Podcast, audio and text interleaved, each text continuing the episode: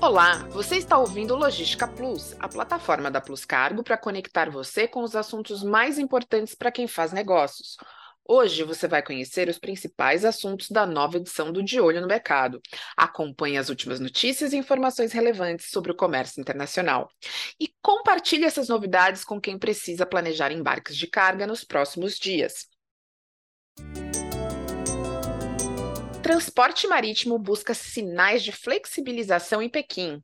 As bolsas de valores em Hong Kong, Shenzhen e Xangai tiveram resultados positivos no dia 29 de novembro, enquanto Pequim reprimia os protestos contra as políticas de Covid-0 que explodiram em todo o país. O governo chinês presenciou manifestações em diversas cidades de grande importância econômica, situação nunca mais vista desde o episódio da paz celestial em 1989. As autoridades de saúde chinesas divulgaram em novembro, um plano para aumentar a vacinação de idosos, de acordo com o um aviso no site da Comissão Nacional de Saúde. Ação vista como importante para que o país avance no relaxamento das regras e reabertura no pós-pandemia.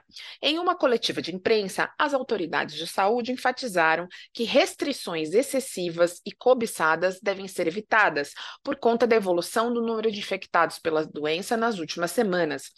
O transporte marítimo de cargas acompanha ansiosamente as notícias de um relaxamento das restrições para impulsionar a economia, que deve crescer apenas 3% este ano, percentual de crescimento mais lento em décadas.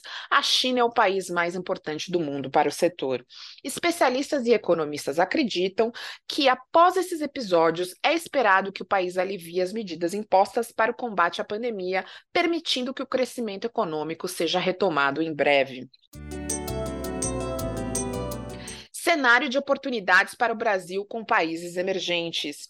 A partir dessa edição, Écio Costa, que é professor titular de Economia da Universidade Federal de Pernambuco, colunista da CBN e do Diário de Pernambuco, além de ser economista-chefe do LID e consultor de empresas pela SEDES Consultoria e Planejamento, passa a fazer parte do grupo de colaboradores da Plus Cargo Brasil.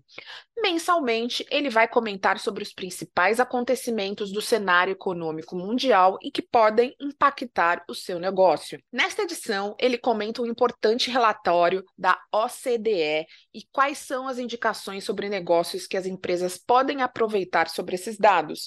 Baixe agora mesmo o material completo no site da Plus Cargo e nas redes sociais LinkedIn e Instagram situação do frete aéreo e marítimo para dezembro de 2022. O transporte marítimo de cargas está entrando em uma nova fase, por conta da recessão global iminente e a demanda reduzida, fazendo com que as taxas cheguem perto de níveis pré-pandêmicos. Enquanto isso, as transportadoras continuam sua estratégia ativa de gerenciamento de capacidade, anunciando ainda mais blank sailings e suspendendo serviços para equilibrar a oferta com a demanda. Embora as taxas decrescentes sejam excelentes notícias para importadores e exportadores, é importante acompanhar os desdobramentos do mercado para a prestação de serviços e a possível diminuição de rotas marítimas. Para o transporte aéreo, a situação não é muito diferente. A fraca demanda está acelerando o declínio nas taxas de frete na Ásia, à medida que as pressões inflacionárias aumentam nos Estados Unidos e na Europa, e companhias aéreas aumentam a frequência dos voos de longa distância para atender a crescente demanda de passageiros.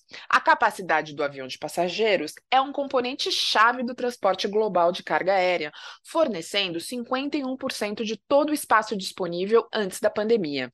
Especialistas do setor não esperam um aumento nas remessas antes do tradicional feriado do Ano Novo Lunar na China. Uruguai é exemplo de transição energética para fontes renováveis. Enquanto grande parte do mundo enfrenta uma crise de energia e está queimando mais carvão e outros combustíveis fósseis, o Uruguai colhe os frutos de ter feito a transição energética para fontes renováveis.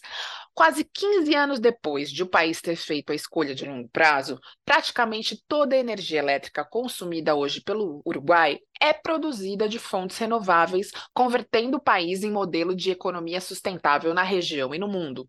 Uma combinação de matrizes limpas livrou o país de apagões e racionamentos frequentes, além da excessiva dependência da importação de energia do Brasil e da Argentina e do custo do combustível importado que alimentava suas termoelétricas. Com a transição energética, o país deixou de gastar 500 milhões de dólares anualmente só com a compra de combustíveis fósseis.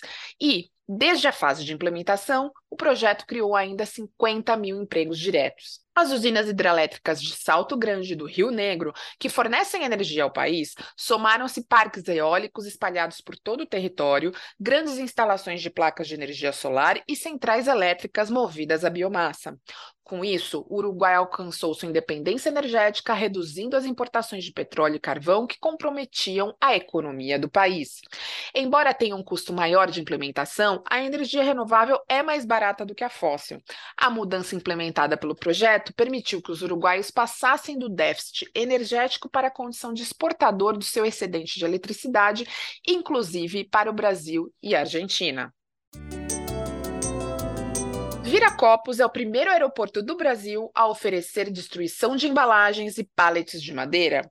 O Aeroporto Internacional de Viracopos, em Campinas, São Paulo, é o primeiro aeroporto do Brasil a disponibilizar o serviço de destruição de embalagens e pallets de madeira que acompanham cargas importadas e que não possuem carimbo ou atestado válido de tratamento fitossanitário.